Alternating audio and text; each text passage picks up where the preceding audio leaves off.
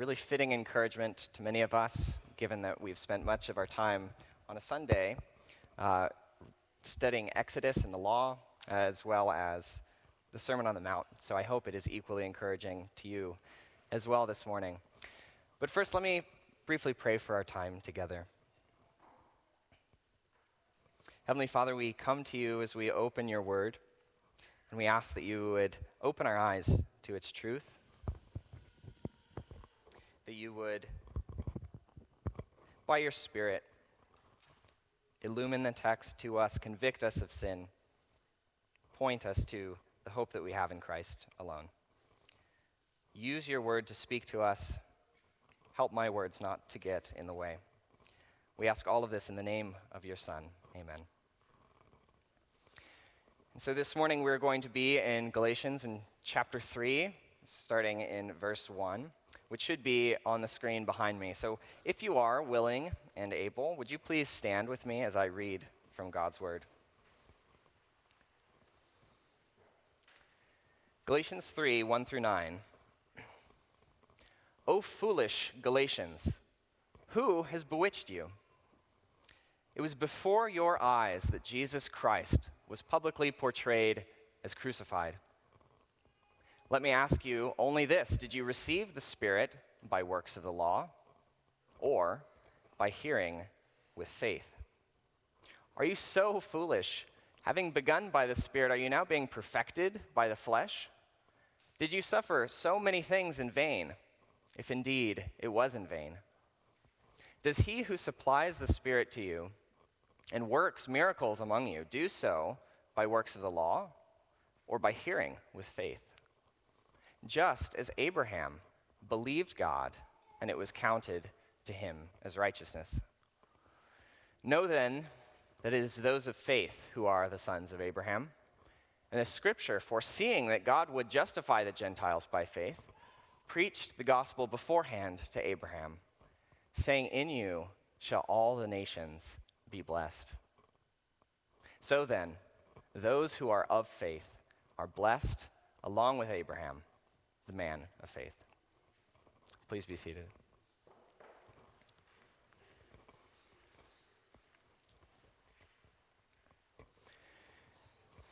Sometimes you have the opportunity in a friend's life to speak some tough love, to offer some harsh feedback, some unwarranted, uninvited, I should say, uh, criticism even.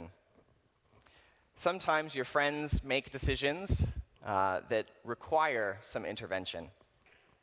Maybe they have started dating someone who encourages them uh, to not honor the Lord or maybe they are pursuing their work at such frenzy that they're neglecting their relationships. The book of Galatians is one such intervention written by the Apostle Paul, directed to the church in Galatia and believers there. The book of Galatians, the region of Galatia, is in modern day Turkey. And this is where Paul visited on his first missionary journey described in Acts 13 and 14. This is one of probably the earliest epistles, the earliest letters written by Paul uh, in the late 40s AD. So, as Paul planted churches, you may remember uh, the names of towns like Antioch, Pisidia, or Lystra, Derbe. These are all in this region of Galatia, where Paul would have established churches and would have known these believers. Uh, if you do have your Bible uh, in front of you, I encourage you to have that as we'll be referencing Galatians 3 a lot. But turn with me briefly to Acts 13 so you can get a sense of what Paul did in his ministry there. Acts 13, we're going to be looking at verses 48 and 49.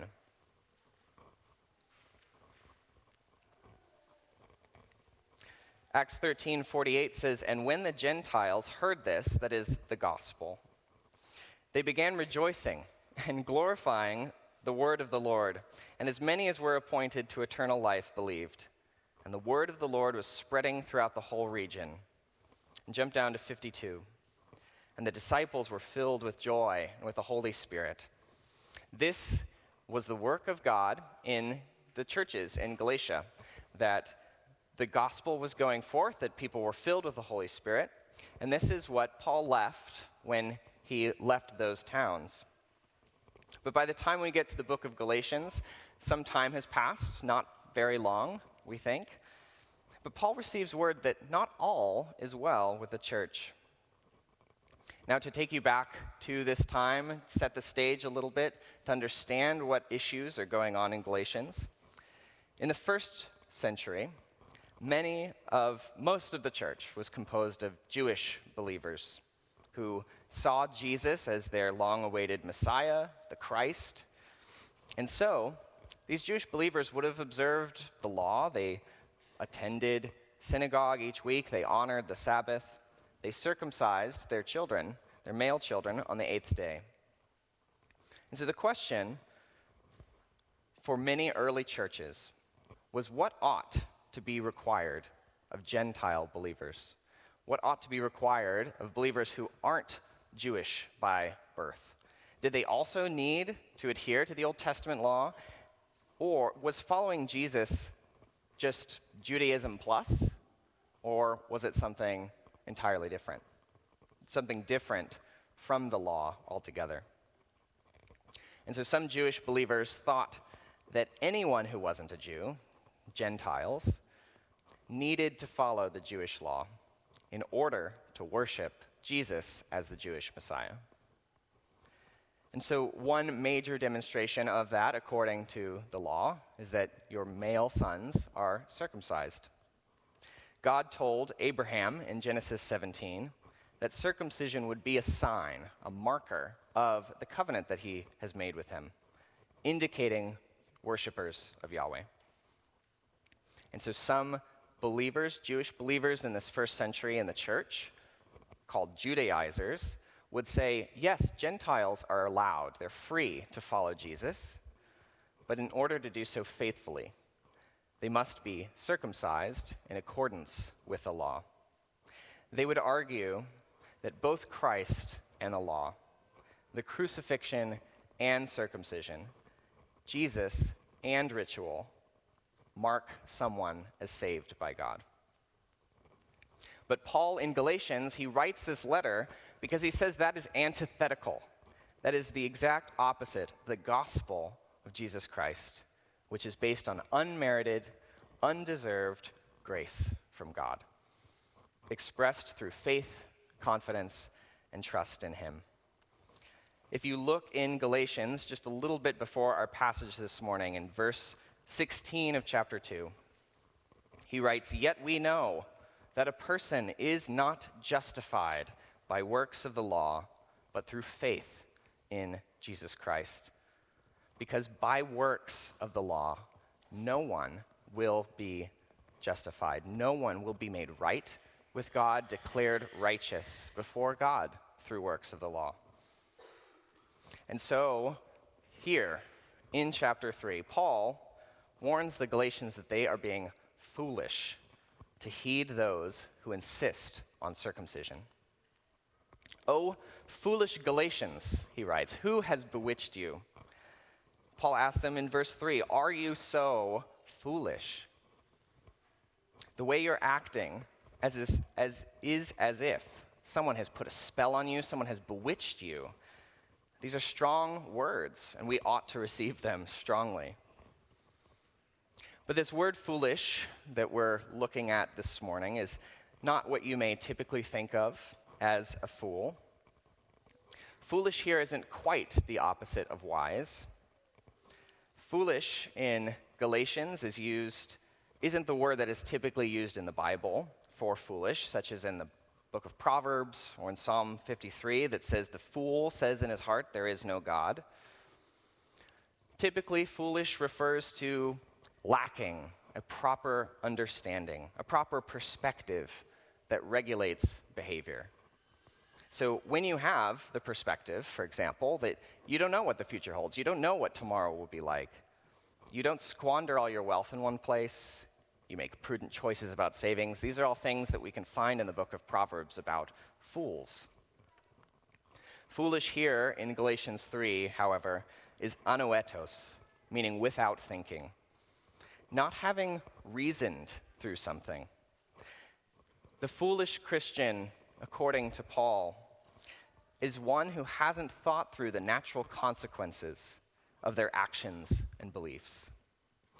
And so Paul is hoping to unveil how the act of insisting on circumcision for Gentile believers, insisting on adherence to the law as a means of salvation, it's not only a distortion of the gospel, but a wholesale departure from Christ. And so, while the Galatians have been foolish, Paul writes this letter to remind them of the true gospel that they've forgotten. And in it, we see our tendency to be foolish as well.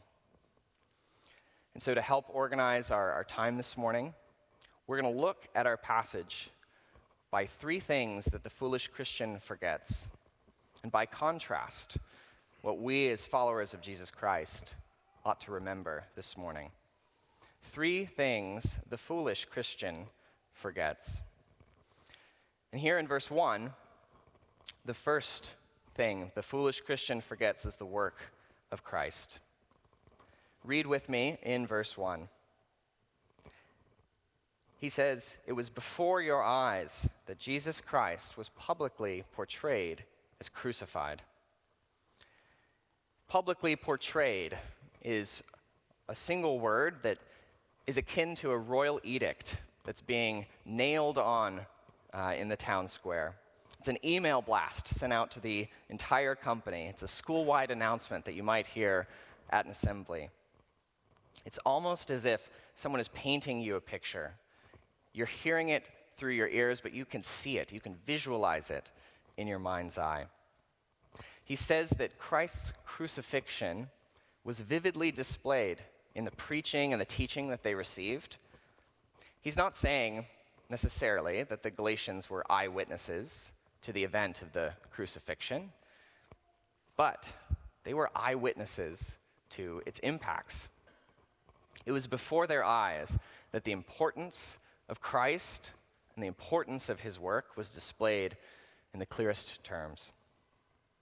So, how was Christ portrayed to them in verse 1? It says he was portrayed as crucified. This is a verb in the perfect tense for you grammarians which means that though it is an accomplished event, its impacts, its consequences are ongoing. The fruit of it is still going on to this day. This morning may be the first time uh, that you've set foot in a church. And so I wanted, I thought it appropriate for us to take some time to portray Christ as crucified. What does that mean? It means the God who created the heavens and the earth and everything in them is holy. He is perfect. He is morally pure. And if you know yourself, or if you know any other human being in the world, you know that we are not that way. We are not morally perfect or pure. We may try to be good, we may try to strive after that, but we all fall miserably short of that. And so the Bible teaches that because of that, we deserve condemnation, we deserve death, because we do not reach up to God's holy standard. But because of God's great love, he became man as Jesus Christ. He died on the cross, accepting penalty for all sin that we might know God. It's why the cross is all over this room. It's why it's the central icon of Christianity. Christ portrayed as crucified is everything. And so, by being crucified, by rising again, Jesus has accomplished for you all that you might hope to accomplish, all that you might hope to strive for in holiness, in perfection. You must be holy to stand before a holy God. And it is only through Jesus Christ's death on the cross and his resurrection from the dead, that that can be so. And so Paul publicly portrayed Christ as crucified. In Acts 13, a snippet of his sermon says this Let it be known to you, therefore, brothers, that through this man, Jesus, forgiveness of sins is proclaimed to you, and by him, everyone who believes is freed from everything from which you could not be freed by the law of Moses. So Christ's death on the cross is what saves. Looking to Christ and his work on the cross is the source of salvation. It enables us to be declared righteous, to be justified. It frees us from eternal death, but it also enables us to have communion with God's Spirit, who is sanctifying us now. And so, as we think about the consequences of the crucifixion. What does it mean for our church in this day and age to publicly portray Christ as crucified? There are a few things that came to mind, three consequences of the cross. Briefly, it aids our worship. I think everything that we do on a Sunday morning, I hope you see publicly portray Christ as crucified. When we gather on a Sunday morning, when we sing, when we hear God's word preached, when we gather in fellowship, everything should be geared toward portraying Christ as crucified. We can laugh, we can have joy, we can have seriousness and sobriety and tears because both of those are present in the cross. Later this morning, we're going to take communion. We're going to observe the Lord's Supper.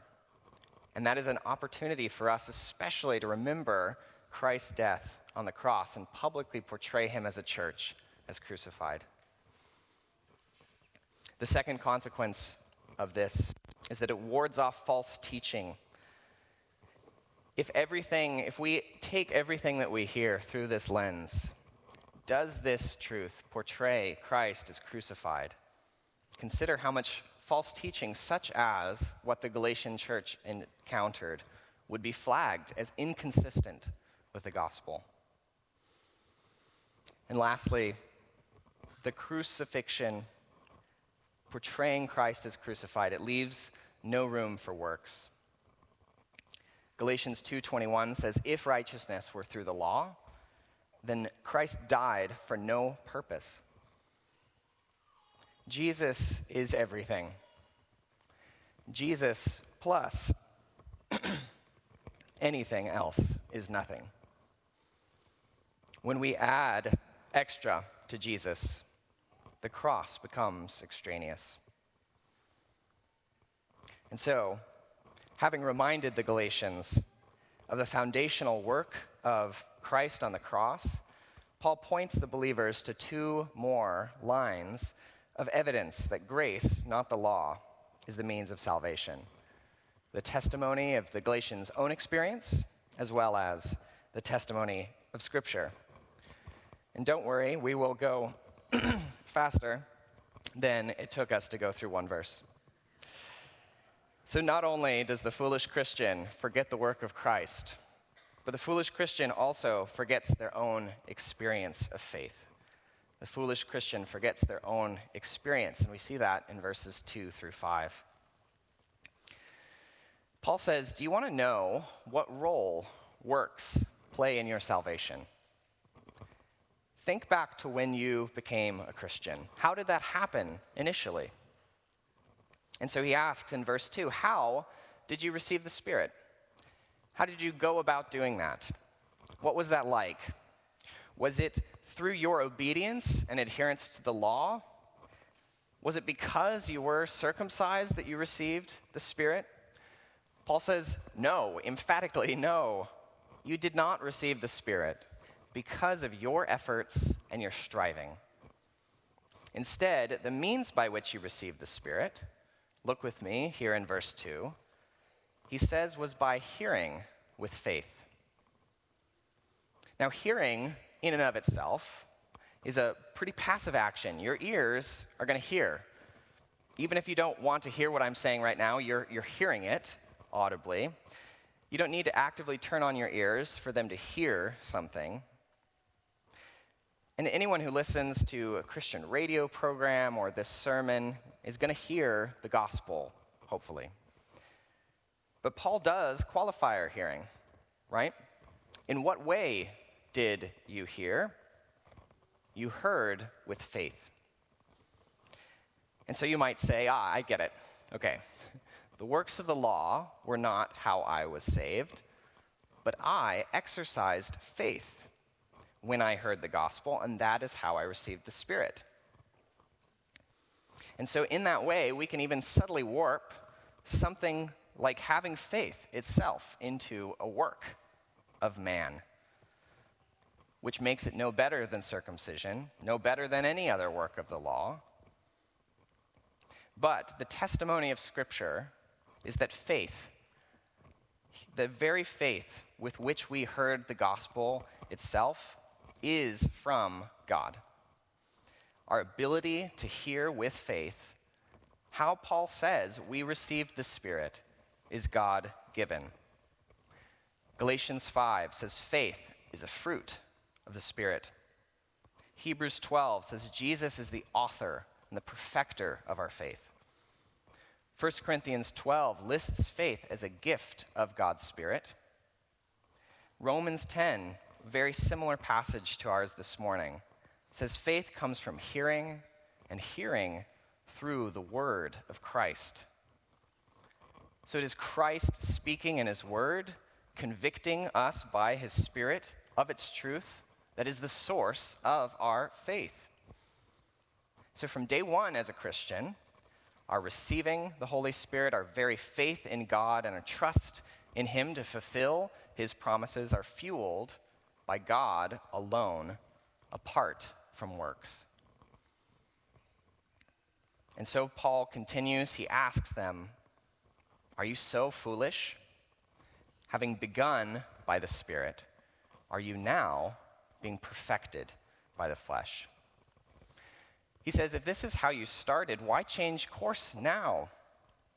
Being perfected is not necessarily the idea of moral perfection, but one of completion.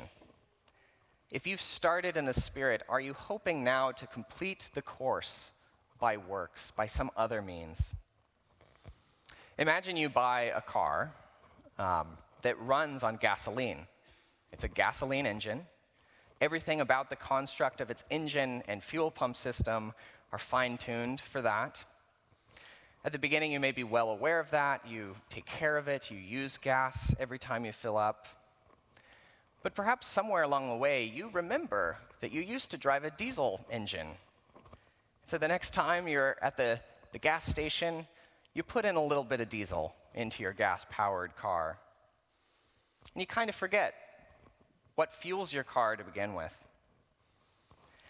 But when you do that, you don't end up with this cool gas diesel hybrid. You end up with a ruined engine, you, a ruined car. And so, in much the same way, church, your salvation was not designed to be fueled by works.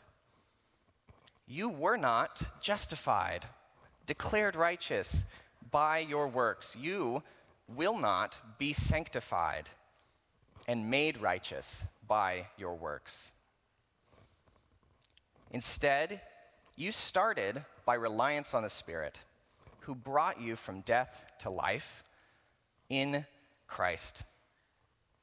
And to this day, you will continue your sanctification by that same Spirit. God's word in Philippians 1 6 says, I'm sure of this, that he who began a good work in you will bring to completion, bring it to completion at the day of Jesus Christ. So let us not change course now. The way your faith began is what will see you to completion. And so Paul asks, Did you suffer? Did you experience so much in your Christian life in vain? Because if you turn to works, you empty the cross of its power. Verse 5, Paul concludes that God Himself does not give you His Spirit, nor does He work miracles or do mighty things on the basis of your works, but by faith. And so, as Pastor Daniel prayed earlier today, for today, for us today, this is crucial. This is critical. Was I saved because I was baptized? Because I went to church regularly? Because I read the Bible and had a great streak on my Bible plan? Paul says, No, you did not receive the Spirit by works of the law or your obedience to God's word. You received the Spirit by hearing with faith, which comes from God. And so, if you're a follower of Christ, take heart that he who began a good work in you will bring it to completion. You cannot run the race with a different fuel than with which you began it. But if you are not a Christian this morning, it is entirely appropriate, I think, for you to ask God to give you faith this morning. When we recognize our inability to live up to God's holy, perfect standard, we ought to say, God, I need you to act, to give me faith. Help me to trust you and your word. And that is not a prayer that God will ignore for those he's chosen. And so the foolish Christian forgets first the work of Christ, the work of Christ on the cross, and their own experience of salvation and faith. And so, lastly, in verses 6 through 9, let's see how the foolish Christian forgets God's faith filled word. And so, Paul now turns beyond the personal experience of the Galatians to God's word in Scripture. What does Scripture, what does the Old Testament have to say about the role of works in our righteousness? And so Paul takes us back to the very first book of the Bible in Genesis and quotes Genesis 15 6. It says, Abraham believed God and it was counted to him as righteousness. It was considered righteousness by God. You see, Abraham is the great patriarch of the Jewish people. He's the one with whom God established a covenant that gave rise to Israel and ultimately to the law of Moses. And so Paul points to this great hero of the faith to dismantle the case of the Judaizers, the ones who insisted that circumcision was required. And he points to Abraham to establish his own. You see, Genesis 15:6 says Abraham was considered righteous, justified on the basis of believing God, trusting that God would accomplish his promises. But this was over 10 years before God introduced circumcision as a sign of the covenant. The Judaizers make a big deal about circumcision being necessary to truly follow God. But Paul says, don't be foolish. If Abraham, this great hero of the faith, faith in God, if he was justified apart from circumcision, then circumcision cannot be a means of salvation, cannot be the means by which we are justified. And he says not only did this end with Abraham, but this is the basis of all of our faith as well.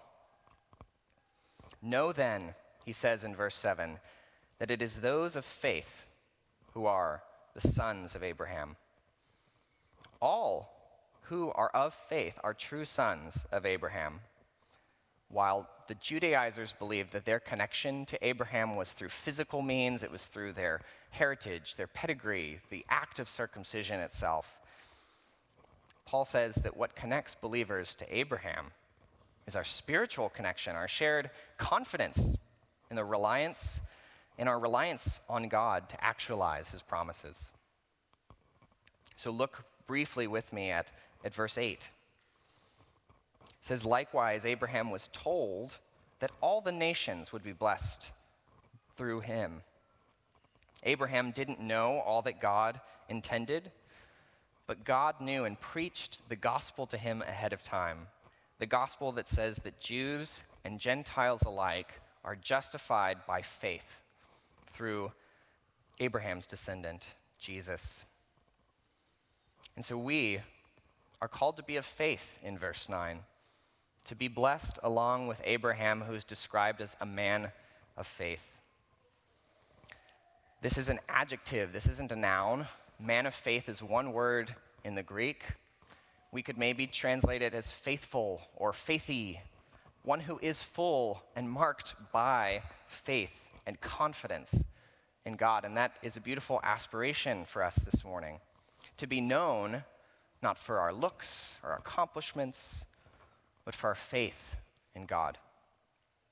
And like Abraham, being known for our faith will invariably lead to action.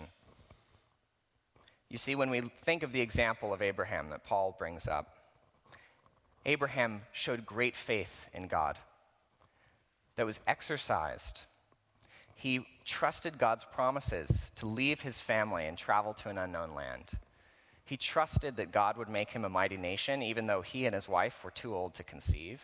He trusted that God would honor his promises, even when asked to sacrifice the one person he was told the promise would pass through. Abraham didn't merely believe in God or facts about God. That is not faith. He didn't ascribe to a series of theological statements and call it a day. In contrast, his trust in God, it couldn't help but fuel action, couldn't f- help but fuel works and obedience. And so, brothers and sisters, this morning I urge you to walk in step with the Spirit. Do not turn to anything else to fuel your Christian life. Do not lean on your perfect church attendance or your Bible reading or abstaining from sexual sin as the ultimate metric for your sanctification. We must guard against seeing these good and necessary works as more than the fruit God has produced in our hearts and lives. For they cannot save us. The 18th century Scottish minister Ralph Erskine penned a poem that has been reproduced in a few different forms that I think helpfully captures what it means to be a, a, man and woman of faith living out works of righteousness. He wrote, A rigid matter was the law, demanding brick, denying straw. But when with gospel tongue it sings, it bids me fly and gives me wings. And so, in a few minutes after we remember Christ's death, publicly portray him as crucified by observing the Lord's Supper together, we are going to sing a hymn based on Galatians 3 to the tune of Come Thou Fount. And it is new for us, but I, I hope it's an opportunity to reflect on the words of this chapter that is so, so rich in the accomplishments of God for your salvation. The foolish Christian, according to God's word, forgets three crucial things the work of Christ on the cross. They forget their own experience of following Jesus. And they forget the testimony of Scripture that from beginning to end is saturated with the grace of God apart from our works. So let us take the opportunity this morning to cast off any foolishness we may be clinging to and instead be men and women who, like Abraham, are marked by faith in God. Would you bow with me in prayer? Father God, we worship you this morning. We worship you this morning for your mercy toward us, for saving us when we were yet far off from you. And we praise you for accomplishing our salvation from beginning to end, completely apart from any good that we might attempt to manufacture. Father, we thank you for your Son, Jesus, and his mighty work on the cross. May we, as a church, publicly portray him as crucified. May our confident trust in you testify to your work in our lives, that all peoples would see our faith, our resulting good works, and praise you. Lord, keep us from foolishness, but cause us to remember the fuel of our salvation, which is your grace, manifest in faith. And it's in the name of your Son that we pray. Amen.